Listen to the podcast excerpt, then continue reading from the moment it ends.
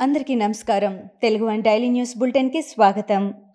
మే నాలుగు రెండు వేల ఇరవై రెండు ఈనాటి ముఖ్యాంశాలు.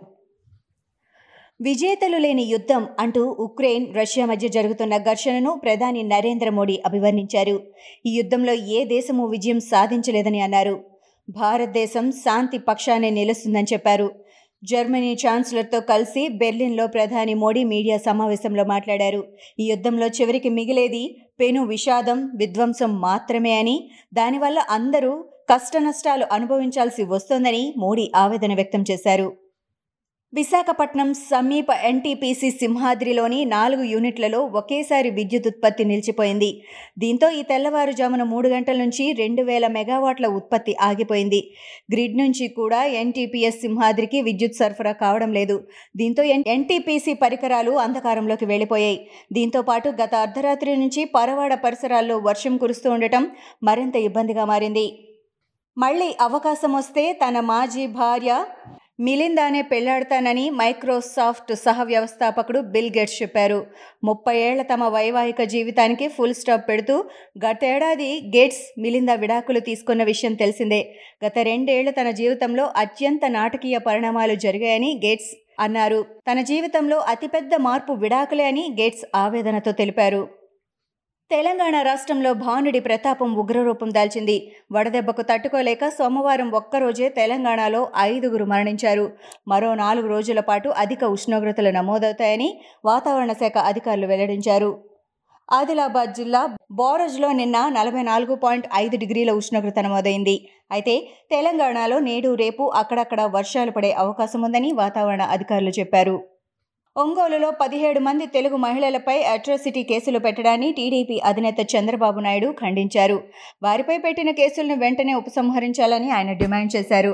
కేవలం నినాదాలు చేస్తేనే అట్రాసిటీ కేసులు పెట్టేస్తారా అని ఇది వైసీపీ ప్రభుత్వ దిగజారుడుతనమని ఫైర్ అయ్యారు. ఏపీలో మహిళలపై హింసను అరికట్టడంలో జగన్ సర్కార్ విఫలమైందని చంద్రబాబు ఆక్షేపించారు. ఆంధ్రప్రదేశ్లో మే మూడో తేదీ వచ్చిన ప్రభుత్వ ఉద్యోగులకు ఏప్రిల్ నెల జీతాలు అందలేదు. అసలు వారికి జీతాలు ఎప్పుడు అకౌంట్లో పడతాయో కూడా తెలియని స్థితి నెలకొంది. అప్పులు దొరికితేనే ఉద్యోగులకు జీతాలు ఇచ్చే అవకాశం ఉంటుందని అన్నారు. అప్పులు చేసేందుకు ఏపీ సర్కార్కు కేంద్రం అనుమతి ఇవ్వడం లేదు. దీంతో ఖజానాకు వచ్చే నిధులన్నీ వచ్చినవి వచ్చినట్లే జీతాలకు చెల్లించాలని సర్కార్ నిర్ణయించారని తెలుస్తోంది. మెగాస్టార్ చిరంజీవి కోడలు రామ్ చరణ్ సతీమణి మరో ఉదాత్తమైన సేవా కార్యక్రమం చేయడానికి ముందుకు వచ్చారు. తమ అపోలో హాస్పిటల్ ఫౌండేషన్ తరపున ఎంతో మందికి చేయూతనిస్తున్నారు.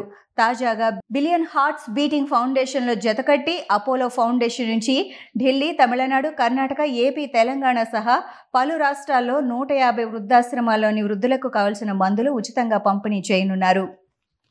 రాజస్థాన్లోని జోధ్పూర్లో రంజాన్ పర్వదినం రోజు తెల్లవారుజాము నుంచి ఉద్రిక్తతలు చెలరేగాయి. జలోరీ గేట్ వద్ద జెండాలు ఎగరవేయడం రెండు వర్గాల మధ్య ఘర్షణకు దారితీసింది. దీంతో సోషల్ మీడియాలో రెచ్చగొట్టేలా ప్రచారం జరగకుండా నివారించేందుకు అధికారులు వెంటనే ఇంటర్నెట్ ఆపేశారు. పోలీసు భద్రత మధ్య రంజాన్ నమాజ్ జరుగుతోంది. సత్యసాయి జిల్లా చిలమత్తూరు ఎస్ఐ రంగడపై చర్యలు తీసుకోవాలని కోరుతూ జాతీయ మానవ హక్కుల కమిషన్కు టీడీపీ నేత వర్ల రామయ్య లేఖ రాశారు.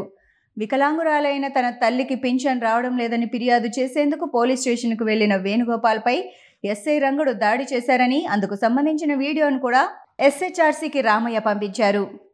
ప్రపంచంలోనే అత్యంత రద్దీ ఎయిర్పోర్టులో దుబాయ్ను మన దేశంలోని ఢిల్లీలో ఇందిరాగాంధీ అంతర్జాతీయ విమానాశ్రయం వెనక్కి నెట్టింది.